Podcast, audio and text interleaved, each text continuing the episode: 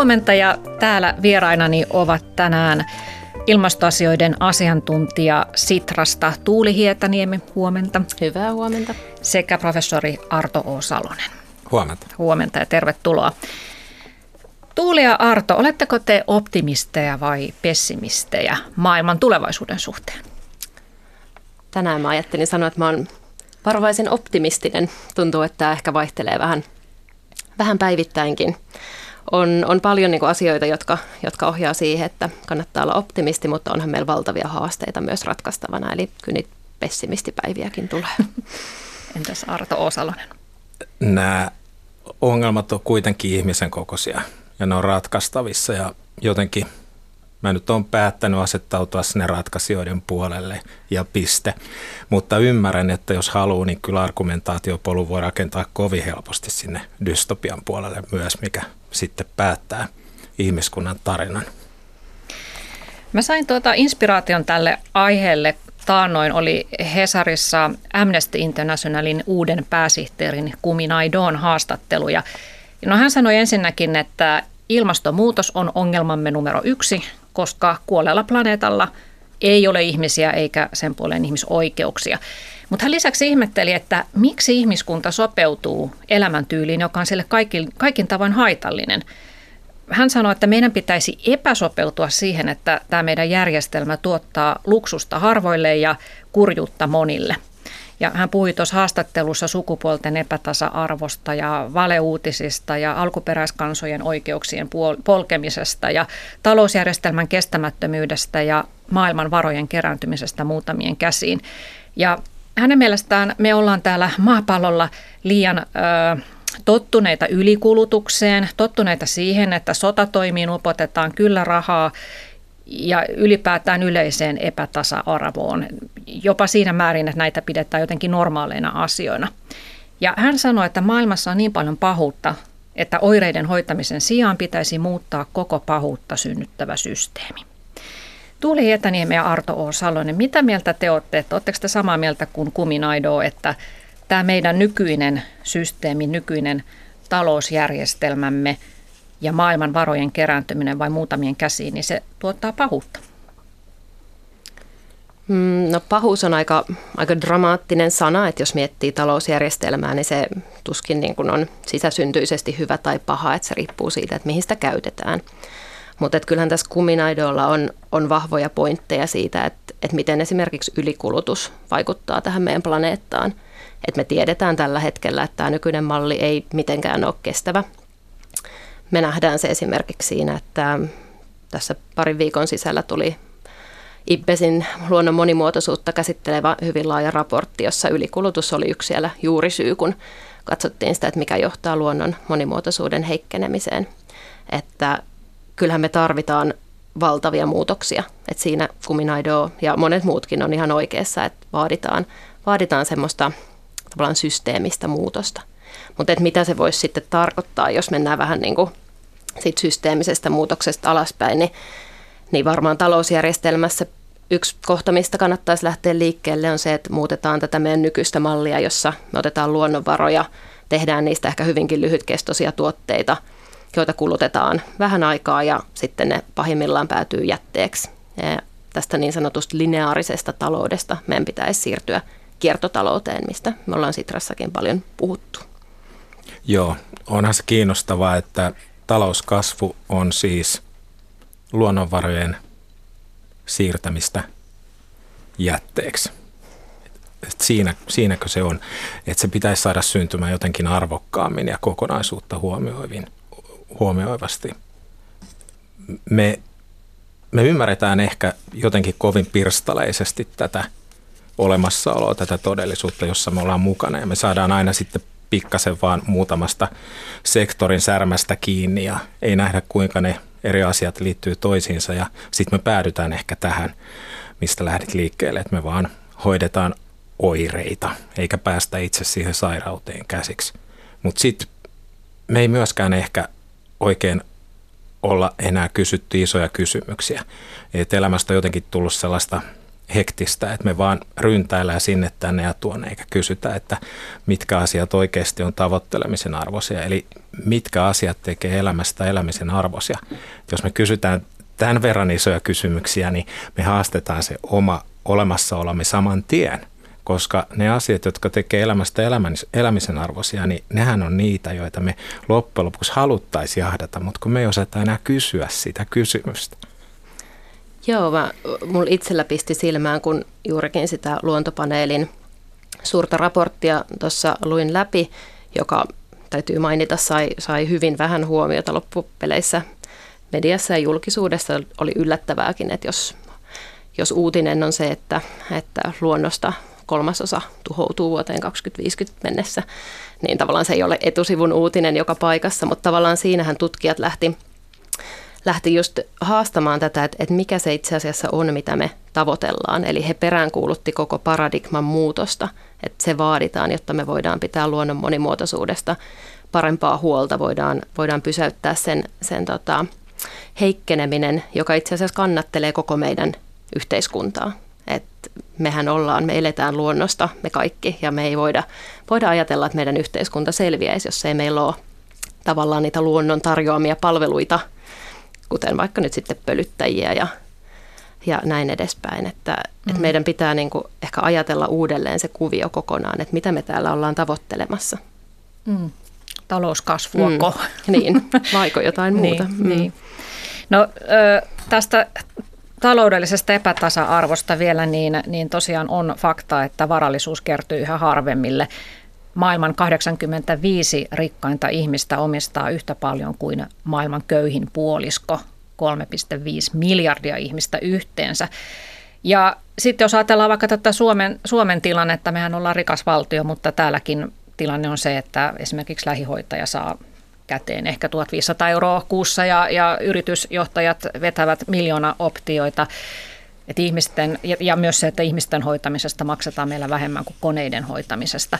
Niin mitä te sanotte tästä, että, että kun ihmiset ovat nyt näyttävät vain sopeutuneen tähänkin tilaan, että okei, että mulla on niin paljon varoja, että mä voin heittää ruokaa, päivittää roskia toisella puolella maapalloa, ihmiset kuolee nälkään tai, tai juuri, että no okei, että mä nyt vaan, että tämä nyt on vain epäreilu paikka, että mä saan paljon vähemmän palkkaa kuin, kuin tuo toinen, että onko tuo toisen työ oikeasti miljoonien arvoinen, jos itse sinnittelen pienellä tulolla siis esimerkkinä. Niin mitä te ajattelette, kuinka, kuinka tuota, kauan tällainen voi jatkua vai onko niin, että, että se vallankumous syntyy sitten, kun tämä epäsuhta kerta kaikkiaan menee liian räikeäksi? Nythän on Ranskassa nähty näitä keltaliivien mellakointeja ja heillähän on juuri ollut se motivaatio siinä, että on, on tuota, väsytty siihen, että tehdään paljon töitä, mutta palkka ei riitä elämiseen ja samaan aikaan nähdään, miten siellä osa, osa väestöstä sitten luksus kuluttaa, mutta että he on valinneet sen mellakoinnin tien, tosin sekin on nyt hiipumassa. Mutta mitä ajattelette, että missä se sietoraja ihmisillä sitten menee? Hmm, tämä eriarvoisuuskysymys ja puhutaan niin kuin ilmastokeskustelussa oikeudenmukaisesta siirtymästä tai reilusta siirtymästä, niin sehän on ihan tämän keskustelun ytimessä. Et kyllä näen, että ilmastopolitiikkaa ja vaikuttavia ilmastotoimia on sitä helpompi tehdä, mitä laajempi tuki niille saadaan ihan niin kuin kansalaisten parista. Et se, että, että tullaan ylhäältä päin ää, sääntelemään, niin se toimii paljon paremmin silloin, kun ihmiset on, on sen asian kannalla. He näkee, että miksi se, on, miksi se on hyvä, että vaikka päästöjä pyritään vähentämään nopeasti tai, tai miksi otetaan käyttöön uudenlaisia taloudellisia ohjauskeinoja, miksi joitain veroja korotetaan ja toisia lasketaan. He näkee, että, että se se on tavoittelemisen arvoinen asia. Ja ehkä tässä niin kuin, tämä eriarvoisuuden kokemus on johtanut myös osittain siihen, ei pelkästään niin kuin Ranskassa on, on paljon puhuttu tästä polttoaineverojen nostosta, että miten se on ajanut ihmiset kaduille. Sanoisin, että taustalla on myös muita syitä, että on ollut tämmöistä äm, tyytymättömyyttä siihen tilanteeseen jo laajemmin ja on ehkä ollut semmoinen viimeinen pisara, joka on saanut, saanut protestit liikkeelle ja tietysti Ranskan kulttuuri myös siinä, että helpommin lähdetään ehkä kaduille kuin vaikka täällä meillä Suomessa. Niin, mutta tämä on ihan siinä ytimessä, että, että kyllä ihmiset, kun niinku, jos tulee liian semmoinen epä, epäoikeudenmukainen, epätasa-arvoinen olo, niin kyllähän he reagoivat. Ja ehkä tähän voisi vielä lisätä sen, että kyllähän me nähdään tällä hetkellä, että semmoinen tietynlainen kynnys on ylittynyt, vaikka siinä, että mitä nyt sitten Greta Thunberg on saanut liikkeelle tässä maailmassa hyvinkin lyhyessä ajassa. Alle vuodessa 15-vuotiaana aloittanut, nyt 16-vuotias koulutyttö on saanut mobilisoitua yli miljoona ihmistä kaduille ympäri maailmaa. Että kyllähän se kumpuaa sellaisesta varmaan niin kuin mitä hait, hait tässä, mm. että milloin tulee se piste, jolloin niin kuin sanotaan, että nyt riittää. Mm. Niin ainakin nämä nuoret on nähnyt, että nyt ollaan siinä tilanteessa, että nyt he ei enää siedä tätä tavallaan poliittista realismia tai mi- miten se halutaan kehystää. Että nyt pitää saada saada iso pyörä pyörimään. Mm. Et mm. pinnan alla niin kun kuplii. kuplii semmoista mm. tyytymättömyyttä ja sitten tarvitaan semmoisia yksilöitä, jotka nousee, mm. nousee ja muut sitten liittyvät hänen vaatimuksiinsa. Arto. Joo, ollaan ehkä havahtumassa siihen, mitä tämä verkottunut maailma nyt voi meille antaa. Eli se voi antaa ihan oikeasti nopeita ratkaisuja. Mehän ei ole totuttu tällaiseen internet-aikaan, missä suurin piirtein kaikki planeetan ihmiset on kytköksissä toisiinsa. Me Too-kampanja oli hyvä näyttö siitä, että yksi ihminen pystyy luomaan maailman kattavan kampanjan, joka pikkasen siirtää koko planeettaa eri asentoon ja todennäköisesti melko pysyvästi. Tämän tyyppistä on mahdollisia. Ei nämä ollut mahdollisia, tällaiset siirtymät aikaisemmin. Mm. Et some on siinä varmaan myös osaltaan auttanut, että ihmiset voi kommunikoida somen kautta. Ja siitä puheen ollen, hyvät kuuntelijat, teilläkin on mahdollisuus tähän keskusteluun osallistua Yle Areenan kautta. Sieltä etsitte Sari Valton ohjelmasivut, niin siellä on oikeassa laidassa linkki keskustele epäkohdista ja voit sitten parhaimmillaan päästä mukaan tähän lähetykseen kommentillasi. Mutta vielä tuosta ilmastonmuutoksesta. Tosiaankin tämä siteeraamani Amnesty Internationalin uusi pääsihteeri Kumi Naido sanoi, että ilmastonmuutos on ongelmamme numero yksi, koska kuolleella planeetalla ei ole ihmisiä eikä ihmisoikeuksia. Ja nythän on siis fakta se, että jo 40 vuoden ajan ainakin on tiedetty ihan sama, mikä nyt tiedetään ilmastonmuutoksen toimintamekanismista ja siitä, mitä sille pitäisi tehdä. Mutta tuntuu, että nyt vasta ehkä ollaan heräilemässä toimiin, joita olisi pitänyt tehdä jo aikoja sitten. Mistä tämä johtuu, tämä ihmisten reagoinnin hitaus, niin yksilötasolla kuin valtiotasollakin? No, tähän on varmaan monia, monia selittäviä tekijöitä, että mistäköhän kohtaa lähtisi purkamaan tätä vyyhtiä, tämä on iso kysymys, mutta et ehkä ihminen on niinku luonteeltaan kuitenkin semmoinen otus, että se, se reagoi semmoisiin äkillisiin uhkiin ja kriiseihin helpommin ja paremmin kuin tämmöisiin hankaliin, monimutkaisiin, pitkän ajan yli levittyviin ongelmiin, jotka vaatii myös, niin kuin, joiden ratkaisu vaatii ihmisten yhteistyötä. Ja tavallaan sitä, että katsotaan, katsotaan niin kuin vuosia ja jopa vuosikymmeniä eteenpäin ja joissa ehkä sitten ne hyödyt, mihin investoidaan tässä, niin kuin tässä hetkessä nyt, niin ne hyödyt ehkä näkyy sitten vasta tulevaisuudessa, ei niinkään tässä hetkessä. Että tämä ei ole ehkä ihmiselle semmoinen niin luonteenomaisin tapa toimia, jos miettii yksilön kannalta. Mutta tämä voi yleistää myös ehkä sitten vähän laajemmin politiikkaa, jossa no jos miettii vaikka Suomessa, niin meillä on nelivuotinen sykli siinä. Ja ja toki kun päätöksiä tehdään, niin moni päättäjäkin pohtii, että, että onko tekemässä päätöksiä sitten seuraavalla kaudella. Jos tehdään semmoisia päätöksiä, jotka ei, joilla ei ole just kansalaisten tukea, mistä äsken tuossa puhuttiin, niin, niin voi olla, että, että sitten ei sen jälkeen tarvitse enää tehdä niitä päätöksiä. Tämä on ollut ehkä semmoinen vanha, vanha ajatus siellä taustalla. Että nythän tämä on muuttumassa, että nyt nähdään, että vastuulliset poliitikot – tunnistaa tämän ongelman ja he uskaltaa tehdä niitä päätöksiä, joita tarvitsee tehdä, koska he just ajattelee sitä, miten turvataan hyvinvointi pitkällä aikavälillä. Ja tätähän me ymmärtääkseni valitaan päättäjiä tekemään, että he näkee suuren kuvan ja tekee päätöksiä, jotka turvaa Suomen ja muiden maiden hyvinvoinnin myös niin kuin tulevaisuudessa, ei vain seuraavan vuoden tai neljän vuoden päästä. Mutta ehkä tämmöinen just tämä pitkä aikajänne, on ollut haastava ilmastokriisin ratkaisussa. Tämä on yksi syy, mutta näitä on monia, mutta ehkä mä annan Artonkin tähän osallistua. Niin toinen syy on varmaan meidän tapa hmm. ajatella. Hmm. Tällainen länsila, länsimainen lineaarinen logiikka lähtee siitä, että kiinnitetään huomioita vaan tiettyihin yksittäisiin pisteisiin, asioihin, eikä niinkään asioiden välisiin vuorovaikutuksiin ja kytköksiin, liittymisiin. Ja nyt tällainen systeeminen ilmiö niin kuin ilmastonmuutos, niin jotta sen edes ymmärtäisi ilmiönä, niin se, se huutaa sitä sellaista eri yksittäisten tekijöiden välisen kytköksen tunnistamista, kuinka eri asiat liittyy toisiinsa. Et,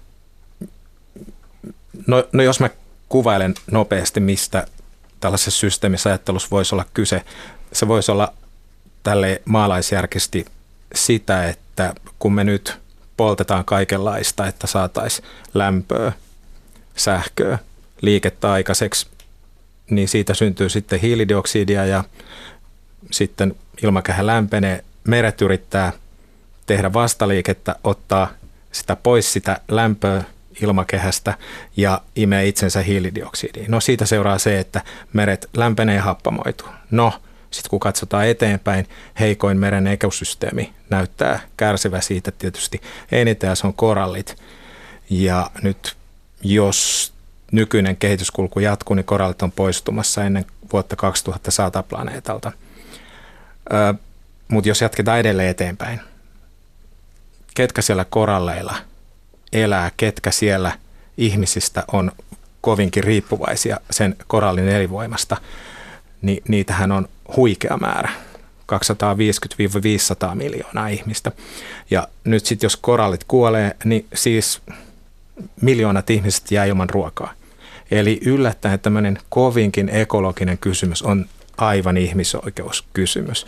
Eli nämä on niin systeemisiä ilmiöitä, että näistä ei tahdo saada jotenkin sellaista ymmärrystä ihminen kovinkaan helposti. Eli toisin sanoen tämä haastaa kokonaan meidän ajatuslogiikan. Se haastaa sitten sellaista lineaarisesta, kovin pelkistyneestä hyötyajattelusta, tehokkuusajattelusta, joka on ollut oikein hyvä silloin, kun me sotien jälkeen lähdettiin äärimmäistä köyhyydestä irrottamaan itseämme.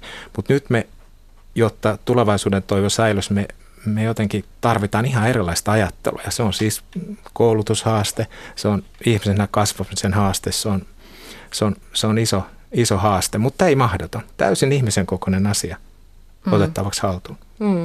Ja varmasti tämä ilmastonmuutos on ehkä tähän asti ollut semmoinen kaukainen asia, että ne ovat jotkut siellä Joo. koralleella, ei, ei niin kuin pystytä anteeksi, ymmärtämään sitä, mutta että nyt on niin kuin Suomessakin nähty, että oli kova hellekesä viime kesänä ja, ja nähtiin, mitä se kuivuus sitten teettää ja, ja on ollut hirmumyrskyjä ja omituisia sääilmiöitä, niin tällaiset asiat ehkä ovat tuoneet sen joka ikiselle lähemmäksi sen asian, mm. että tämä, tämä todella tapahtuu.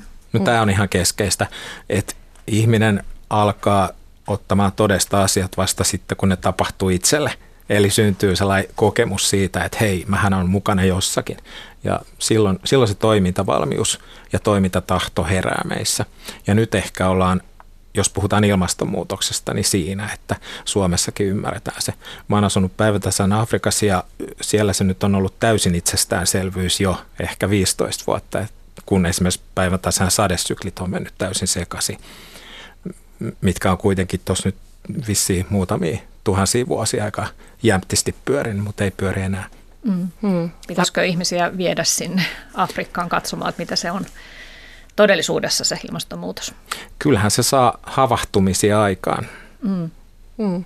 On ehkä vaikea, vaikea välillä hahmottaa tavallaan sen muutoksen totaalisuutta, niin kuin kokonaisvaltaisuutta, jos ei sitä omin silmin todista. Että siinä mielessä – just tämä viime, viime vuoden hellekesä ja kaikki sen niin kuin mukanaan tuomat ilmiöt, että ihmiset ehkä Suomessakin on totuttu siihen, että se on aina ihanaa, kun on lämmin ja on kesä ja, ja aurinko paistaa ja ei sada, mutta sitten kun sitä jatkuu ja jatkuu viikosta toiseen, niin anteeksi, sitten aletaan nähdä niitä, niitä myöskin haitallisia vaikutuksia, vaikka sitä, että sä et pääsekään uimaan, sulla on täynnä levää, levää meriä ja joudut, joudut jättämään uimareissun väliin tai tai maanviljelys kärsi aika mittavia vahinkoja.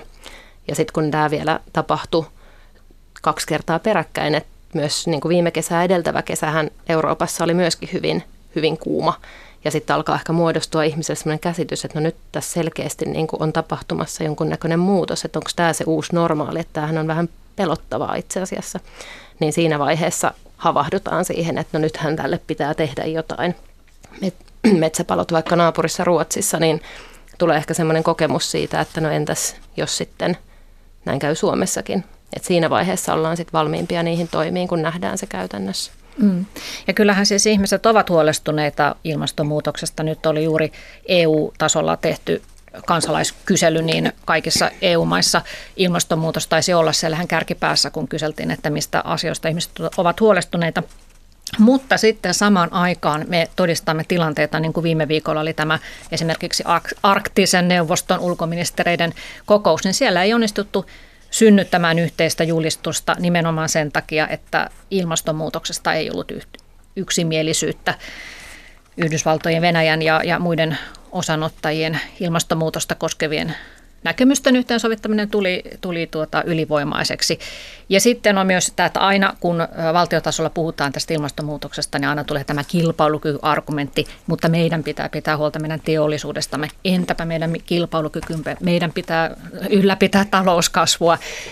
Mutta tässä, tässä mä juuri nyt palankin tähän päivän kysymykseen, että kuinka kauan ihmiset vain katsovat tätä valtioiden ja poliitikkojen tekemiä päätöksiä tai ikään kuin päätösten hitautta ja koska lähtee liikkeelle sellainen vyöry, että ei pelkästään se 16-vuotias ruotsalaistyttö, vaan että monet muutkin nousis, nousis tavallaan ylös ja sanoisi, että nyt on loputtava. Mm. Kyllä mä näen siitä aika paljon merkkejä, että kyllähän nyt no, tämä koko nuorten liike on, on aika niin ennennäkemätön, että sitä en yhtään yhtään tavallaan vähätteli sen, sen voimaa, mutta sitten sen lisäksi vaikka mitä Lontoossa nyt uutisoitiin muutama viikko sitten Extinction Rebellionin ähm, mielenilmaukset siellä kaduilla pysäytti, pysäytti niin kuin keskus Lontoota moneksi päiväksi. Ja ää, äh, osittain ehkä sen seurauksena ja myös niin kuin sieltä vaalipiireistä nousteen paineen vuoksi, niin kuin vaikka Skotlanti ja Wales julisti ilmastohätätilan, sitten britit on on myöskin lähteneet tähän mukaan ja Irlanti, että tämä leviää niin tämmöinen ilmastohätätilojen julistaminen. No sitten tietysti kriittisesti voi sanoa, että, että no johtaako se mihinkään, että julistetaan hätätila, mutta mm. kyllähän se, että jos tämmöistä keskustelua käydään vahvasti jossain maassa ja silloin on tulossa myös sit lainsäädännön osalla pöydälle tiettyjä hankkeita, niin onhan se vähän vaikea sitten päättäjille ehkä sen jälkeen, kun on hätätila julistettu, niin sitten – äm, olla menemättä eteenpäin vaikka uusiutuvan energian tai päästövähennystavoitteiden kanssa. Että kyllähän se sitten heijastuu myös parhaassa tapauksessa sinne päätöksentekoon. Mm. Mm. No, joo, meillähän on siis tota, kyllä paljon aktiivisia ihmisiä maapallolla, jotka vaativat muutoksia, mutta että Tällä hetkellä tilanne on se, että on erikseen ympäristösuojelijoita, on erikseen ilmastoaktiiveja, on metsäaktiiveja, on vegaaneja, on ihmisoikeustaistelijoita, on kehitysapuihmisiä. Että kaikki tekee tahoillaan hyvää työtä, mutta että se, että miten saataisiin massat nousemaan erilaisia epäkohtia vastaan, ei pelkästään siis ilmastonmuutos, vaan myös tämä taloudellinen epätasa-arvo. Mutta ongelmana tietysti se, että jos puhutaan, että miksi ihmiskunta sopeutuu näihin kysymyksiin niin, tai epäkohtiin, niin mikä se ihmiskunta on? Onko olemassa joku yhteinen ihmiskunta.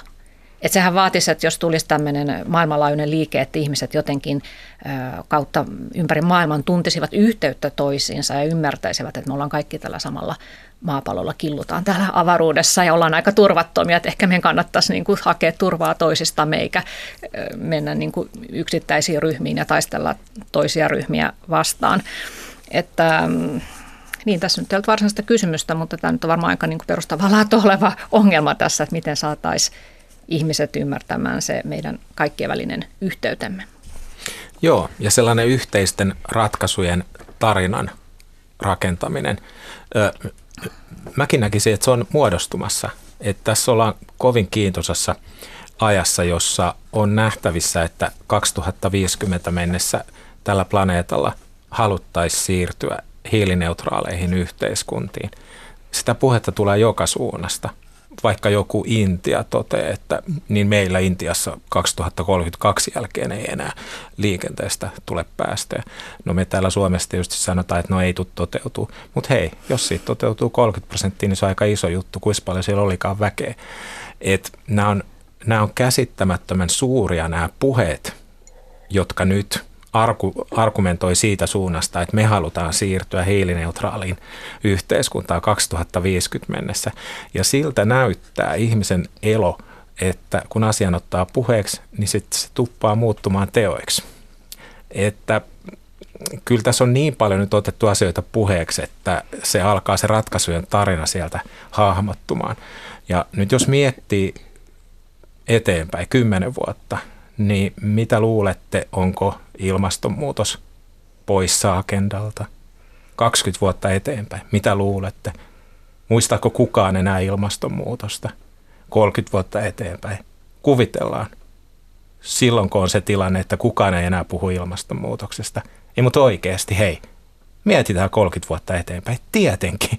Kaikki evidenssi viittaa siihen suuntaan, että silloin on erittäin kuuma aihe ilmastonmuutos ihan kirjaimellisesti. Eli nyt täytyisi luoda ratkaisujen tarina, sellainen narratiivi, joka on siirtymä unelmaa kohden.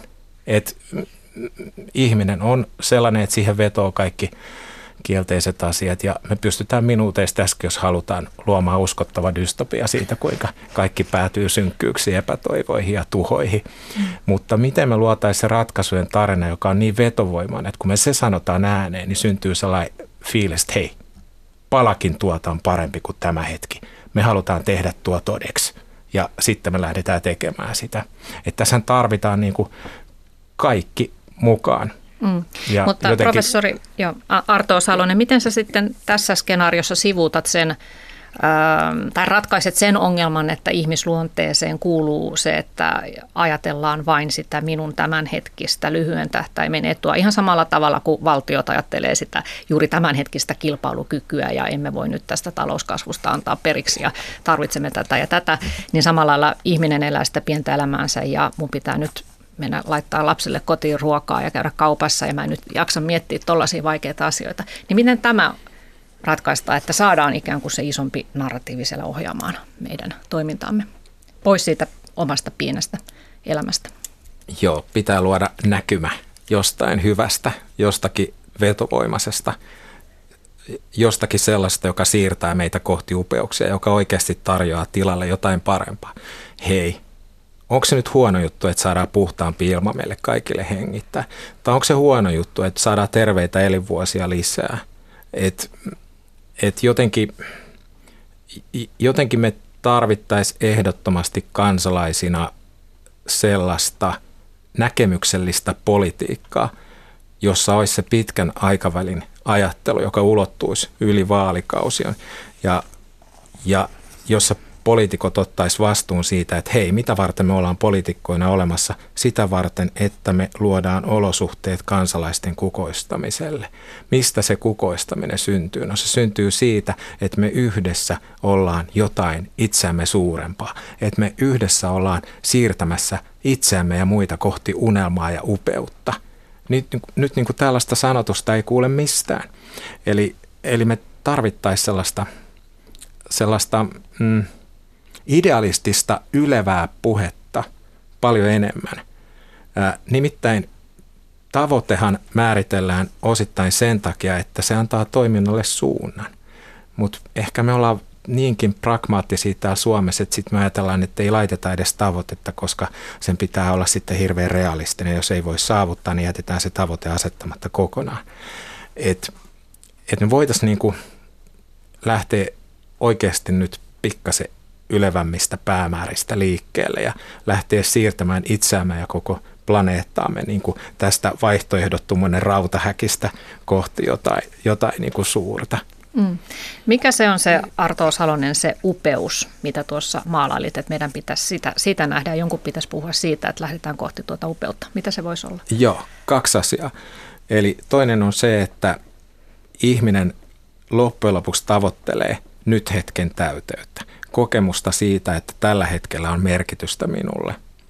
Ja mm, jos sen lisäksi me saadaan vielä sitten toinen asia olemassa olevaksi todellisuudeksi, eli on jonkinlainen syy herätä huomiseen. Eli että mä liitän itseäni jonkinlaisiin ratkaisuihin, jotka rakentaa jotain itseäni suurempaa. Että mä oon osa jossain kuviossa, joka on minua suurempi. Ja sillä me tehdään tulevaisuuden toivoa. Niin ollaan aika lailla ihmisyyden ydin kysymyksessä, että kun nämä kaksi saadaan olemassa olevaksi kokemukseksi kansalaisen tasolla, niin ihminen on valmis monenlaisiin asioihin. Ei kyse ole siitä, mistä nyt puhutaan, luovu, luovu, luovu, luovu. Ei, vaan saat tilalle jotain paljon isompaa ja suurempaa, koska sä saat suurin piirtein elämän tarkoituksen tilalle. Mm. Eli, eli miten lisätään kokemusta tämän hetken täyteydestä? Se edellyttää jonkinlaista pysähtymistä, havahtumista, läsnäoloa. Ja sitten toisaalta, miten me luodaan näkymä sellaisesta haluttavasta huomisesta, joka on jotain vielä hienompaa kuin mitä meillä tänään on. Et, et niitä asioita pitää sanottaa. Ja nyt ehkä kuvittelukykyä se kysyy meiltä, koska huomista ei ole olemassa. Ja, ja sitä ihanteellista tilaa, joka olisi houkuttelevan hyvä, sitä ei ole olemassa. Se pitää kuvitella. Meidän pitää sanottaa asia, jota ei ole olemassa. Meidän pitää tehdä näkyväksi puheilla olemassa olematonta. Ja sitten kun se pystytään saamaan ajatusten tasolla näkyväksi, me voidaan todeta, että hei, toi me halutaan tehdä todeksi, sosiaaliseksi todellisuudeksi tai tuotteiksi ja palveluiksi. Että, et, siitä se lähtee, että otetaan asioita puheeksi. Mm. Ja tavallaan juuri se, että ö, etsittäisiin tai ihmiset etsivät, etsisivät omalle elämälleen jotain muuta merkityksellisyyttä kuin se, että nyt kauheasti kehitetään vaan sitä itseämme ja, ja, ja niin kuin luetaan self-help-oppaita että enemmän just, että mikä se on se isompi merkitys minun elämälläni. Mitä Tuuli mm. Hietaniemi ajattelit tästä Arton puheesta? Joo, kyllä on paljon semmoisia kohtia, mihin voi yhtyä, että, että kyllähän toi tuommoinen ihmisen perustavanlaatuinen tarve niin sen jälkeen, ehkä että jos nyt mennään ihan jo niin kuin vuosikymmeniä taaksepäinkin Maslown tarvehierarkioihin ja näin, että kyllähän siinä on niin kuin, on, on paljon perää, että, että ensin, ensin kun ihminen on saanut ne ihan perustarpeet tyydytetty, että hänellä on ruokaa ja juomaa ja suojaa ja turvallinen olo, niin sitten lähdetään siitä eteenpäin niin kuin rakentamaan, että, että kaivataan yhteenkuuluvuutta, kaivataan rakkautta ja arvostusta. Ja sitten pikkuhiljaa siirretään sinne, että, että kun nämä muut palikat on kunnossa, niin, niin halutaan myös toteuttaa itseä.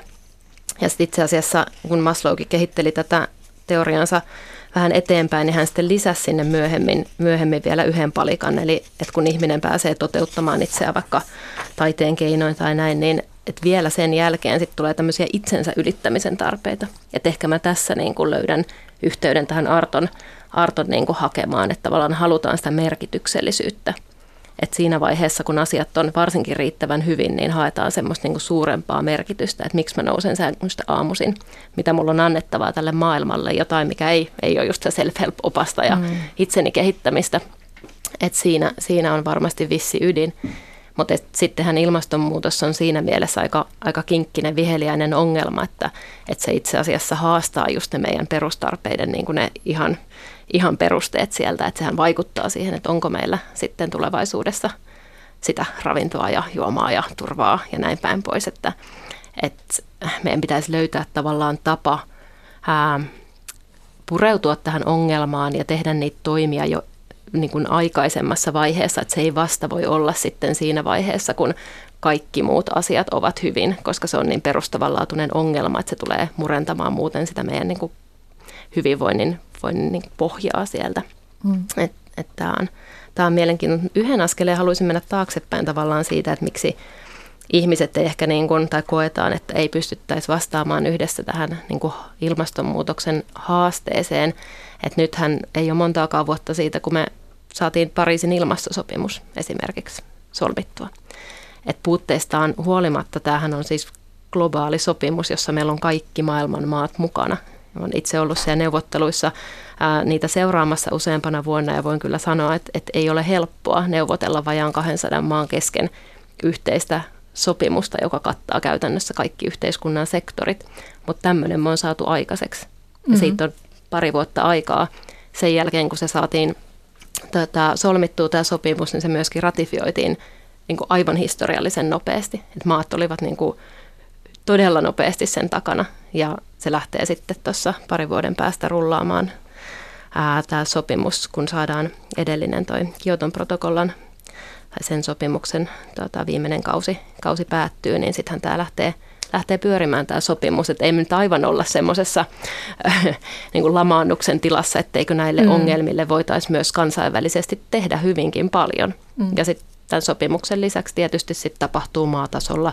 Yritykset menee kovaa vauhtia eteenpäin ehkä katsomatta niinkään aina sit sitä, että mitä valtiot tekee. Totta kai he haluaa pitkän aikavälin varmuutta näistä päästövähennyksistä, mutta siellä ymmärretään hyvin, että missä, missä on niin ne investointimahdollisuudet tällä hetkellä. Ne on niissä ratkaisuissa, millä me luodaan sitä hiilineutraalia tulevaisuutta. Ei ne ole fossiilisissa enää. Joo, toi on kiinnostava, miten isoja asioita me on saatu aikaiseksi, että mm. ihmisoikeuksien yleismaailmallinen julistus sotien jälkeen – 196 maata totesi, että homman ydin on siinä, että jokainen arvokas siksi, että on syntynyt ihmiseksi ja se riittää. Onhan se aika ylevää. Tai 1800-luvulla me päätettiin, että ei, ei tämä ehkä olekaan hyvä juttu tämä maaorjuus, että me käydään hakemassa tuolta meille vieraista heimoista ää, ihmisiä – orjiksi. Vaikka se oli taloudellisesti hirveän kannattavaa, me todettiin, että ei tämä ole, ei ole ihmisen arvon mukaista, ei näin. Tai sitten nyt me ollaan Otsonin kerroksen repeäminen torpattu.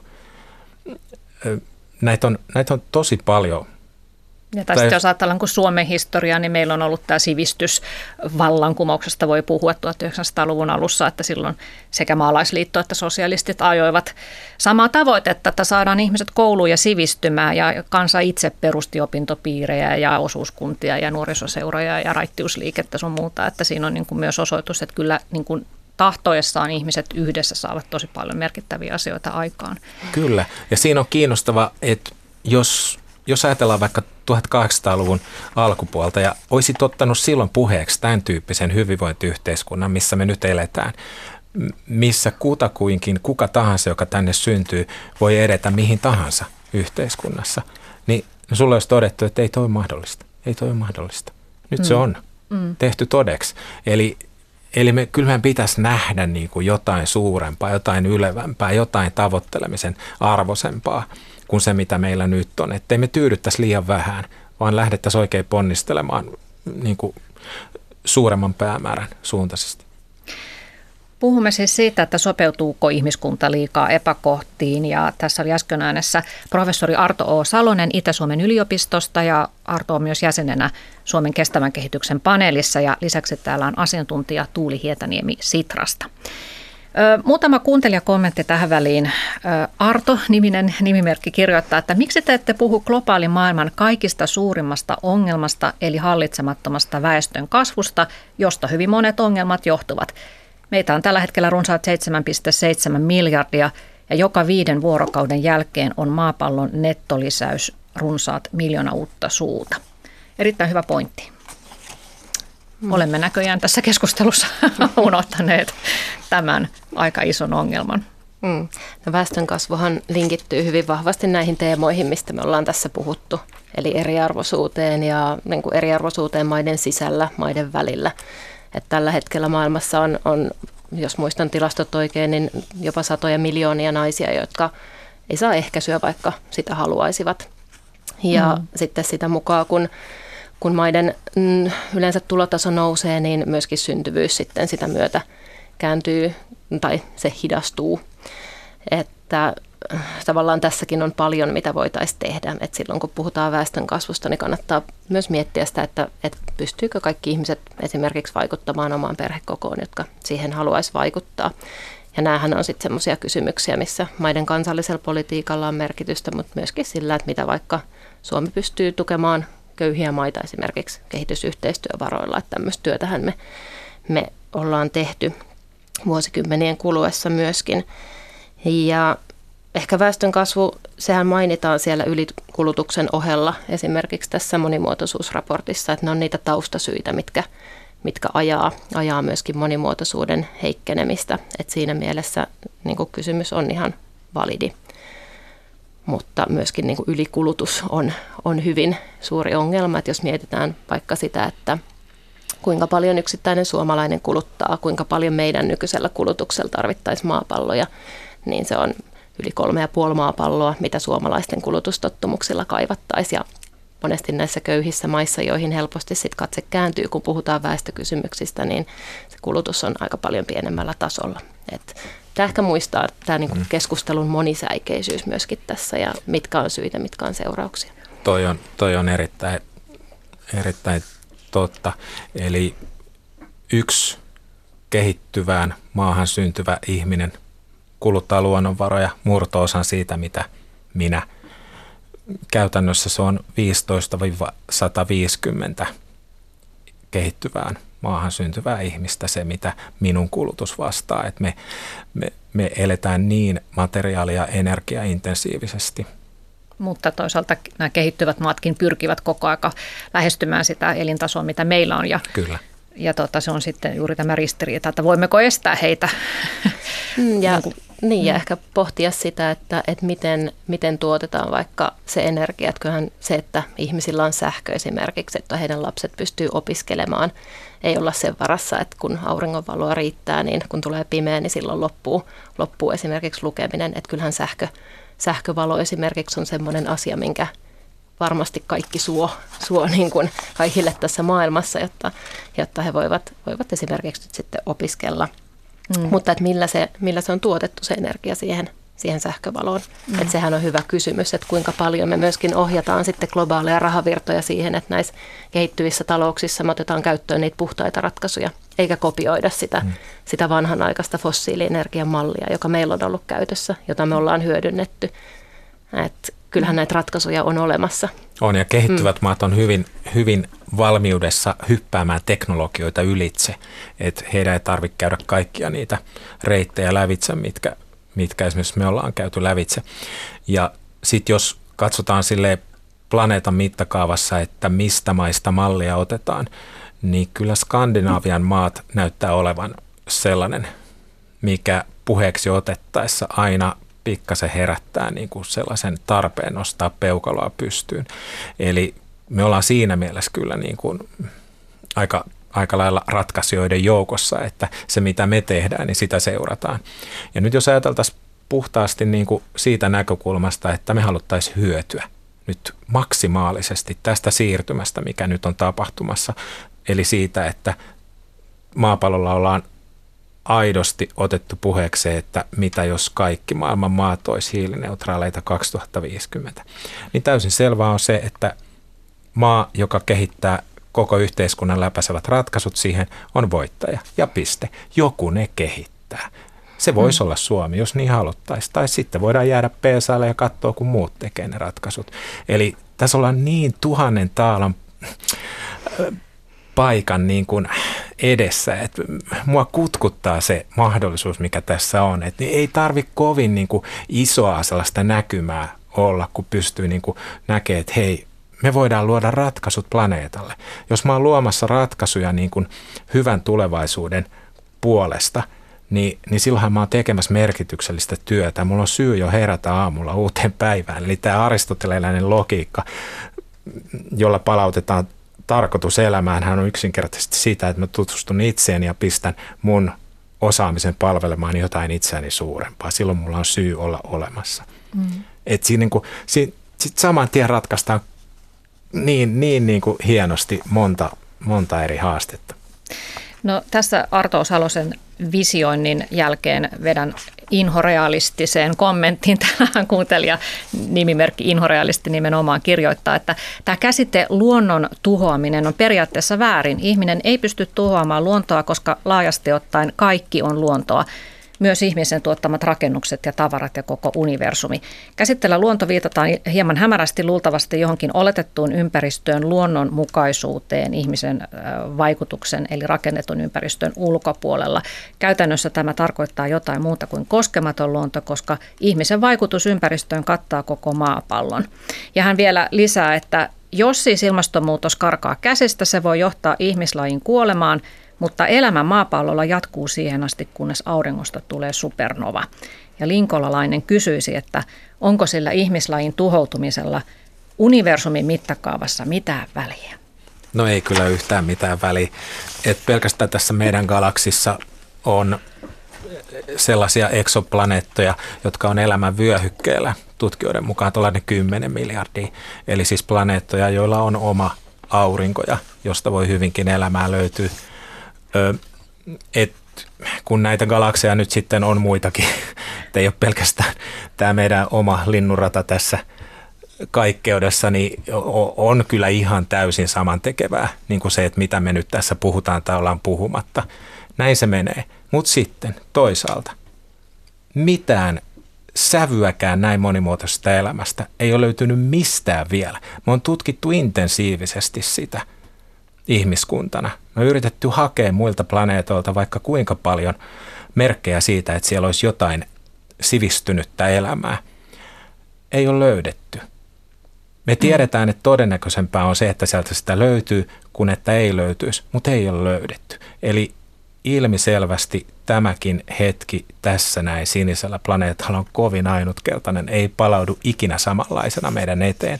Eli siinä mielessä niin kuin mä haluaisin pelastaa oman elämän, eli antaa merkityksen itselleni, että et, et kun tämä ilmiselvästikin ainakin mun kokemuksen mukaan on kovin ainutkertaista, että, että siksi mä en haluaisi mennä, mennä siihen ajatteluun, missä missä niin kuin me hävitet, hävitetään itsemme kaikkeuden äärettömyyteen. Mm. mm. Ja kyllähän se semmoinen niin kuin tavallaan hanskat tiskiin ajatus on, on vähän jopa turhauttaa siinä tilanteessa, missä kuitenkin, jos mietitään tätä hallitusten välisen ilmastonmuutospaneelin raporttia, niin siinähän niin kuin viesti oli hyvin selkeä, että tämä puolitoista astetta on vielä mahdollista saavuttaa, jos me otetaan kaikki keinot käyttöön, mitä me nyt tiedetään. Että se on taloudellisesti ja teknisesti mahdollista.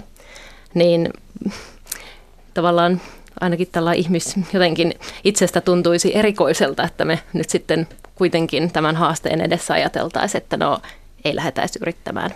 Mm. Universumin kannalta tällä ei ole merkitystä. Että, että kun me voidaan tämä ratkaista ja meillä on hyvin paljon merkkejä siitä, miten me liikutaan koko ajan eteenpäin, et Suomessakin, jos mietitään, mitä on tapahtunut viimeisten neljän vuoden aikana ihan, ihan tässä keskustelussa, niin se on niin kuin valtava hyppäys.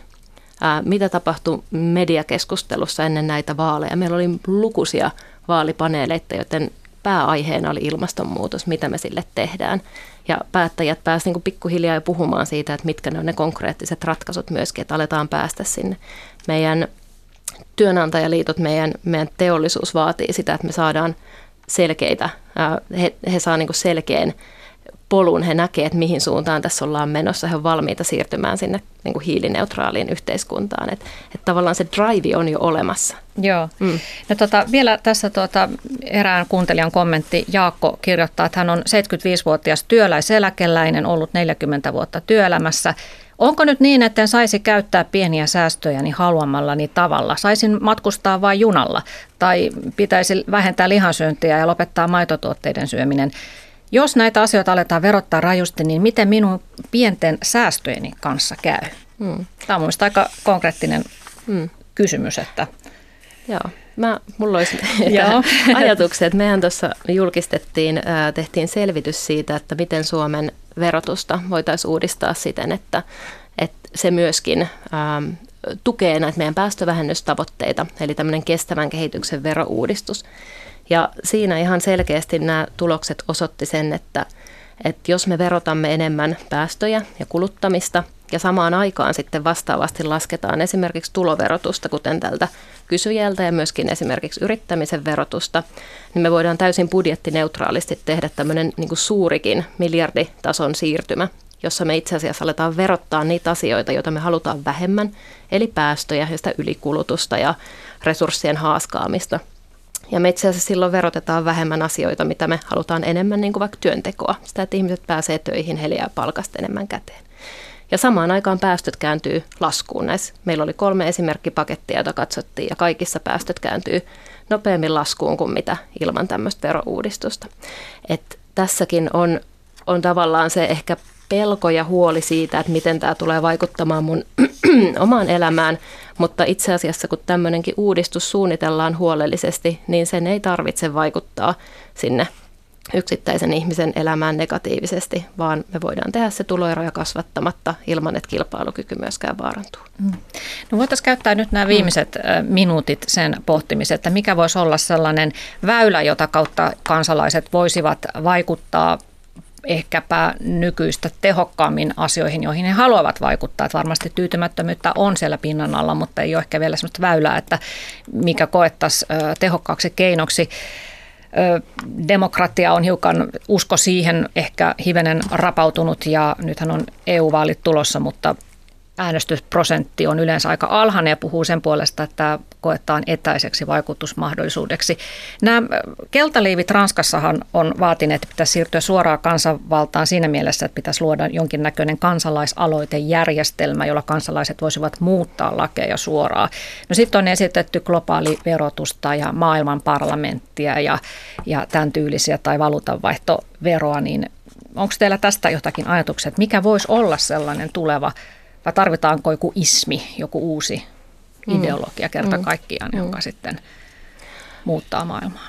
No mä näkisin, että kun mietitään kuinka kova kiire meillä on, että on jopa sanottu, että nämä ehkä mitkä meillä oli Suomessa, oli ensimmäiset ilmastovaalit ja anteeksi, viimeiset ilmastovaalit, koska aika kerta kaikkiaan loppuu meillä tämän ilmastoasian kanssa. Eli nyt pitää tehdä niitä isoja päätöksiä. Et, äm, toki, jos globaalisti pystyttäisiin päättämään asioista nopeasti, niin sehän kuulostaisi houkuttelevalta ajatukselta, mutta ehkä itse pistäisin paukut kuitenkin siihen, että kun meillä on demokraattinen järjestelmä, jossa jokaisella on ääni, meillä on myöskin niin kuin tiedossa ne poliittiset päätökset, mitä nyt pitäisi tehdä, jotta päästään siirtymään nopeasti sinne hiilineutraaliin maailmaan, hiilineutraaliin Suomeen ja sitten myöskin negatiivisiin päästöihin, niin me pistetään paukut siihen, että nyt me ryhdytään sen tavallaan puhumisen sijaan tekemään näitä asioita. Mitäs Arto Osalonen sinä suosittelisit vaikutuskanavaksi? No, Pitäisikö olla joku maailman parlamentti? Niin, joo. Meillähän YK on, mutta ei ole ehkä sitten ihan toiminut optimaalisesti, vaikka toisaalta kyllä se oli aikamoinen aikaansaannos ihmiskunnalle, että me sellainen instituutio tänne planeetalle saatiin tuossa perustettua. Ö, heikoin tilanne mun mielestä olisi se, että me, nyt jos puhutaan ilmastonmuutoksesta, me ajaudutaan niin hankalaa tilanteeseen, että me todetaan, että me tarvitaan planeetalla yksi johtaja ja sitten se johtajatiimeineen kertoo kaikille, mitä pitää tehdä. Että me jotenkin niin kuin selvitään, ettei me olla ihan niin kuin sotaretkillä toisiamme vastassa sen takia, että meillä on perustarpeiden tyydyttäminen mennyt niin hankalaksi, että ei tahdo löytyä puhdasta vettä eikä syötävää, eikä katsoa pään päälle. E, eli, eli jottei niin tuon tyyppisen ajauduttaisi, niin, niin eri tasoilla pitäisi päästä toimimaan. No mistä se alkaa? Siitä, että mä tunnistan, mitä mä voin tehdä tänään. Ja teen asioita, joissa mä hoksaan, että kun mä teen niitä, niin kaikki voittaa.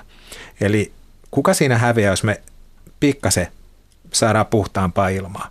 Tai kuka, kuka siinä häviää, jos me syödään sillä tapaa, että tulee terveempi elämä, vähän terveempiä elinvuosia ja samalla planeetta niin kuin hyötyy siitä. Globaali ruokaturvakin tulee osittain ratkaistua. Että jotenkin niin kuin mua kiinnostaa tällaiset yhteishyödyt, että tunnistaisin niitä sellaisia yhteishyötyjä, joissa minä saan heti jotain tai ainakin elämäni aikana ja sitten samalla yhteiskunta voittaa, planeetta voittaa ja lähtisi niitä sitten ottamaan puheeksi ja tekemään sen suuntaisia tekoja. Ja sitten aina kun on mahdollisuus käyttäisi vipuvartta, eli sitoutuisi hyvään, päättäisi olla ratkaisija eikä tyytyisi niin kuin ongelman aiheuttajaksi. Nimittäin ratkaisijalla on jotenkin niin kuin aika mielekkäs olo ja elämä. Näihin sanoihin on hyvä päättää, eli keskitytään miettimään enemmän hyötyjä ja, ja hyviä puolia kaikki voittavat kuin siihen, että mistä pitäisi luopua. Kiitoksia Arto Salonen ja Tuuli Hietaniemi tästä keskustelusta ja oikein mukavaa päivänjatkoa teille rakkaat kuuntelijat.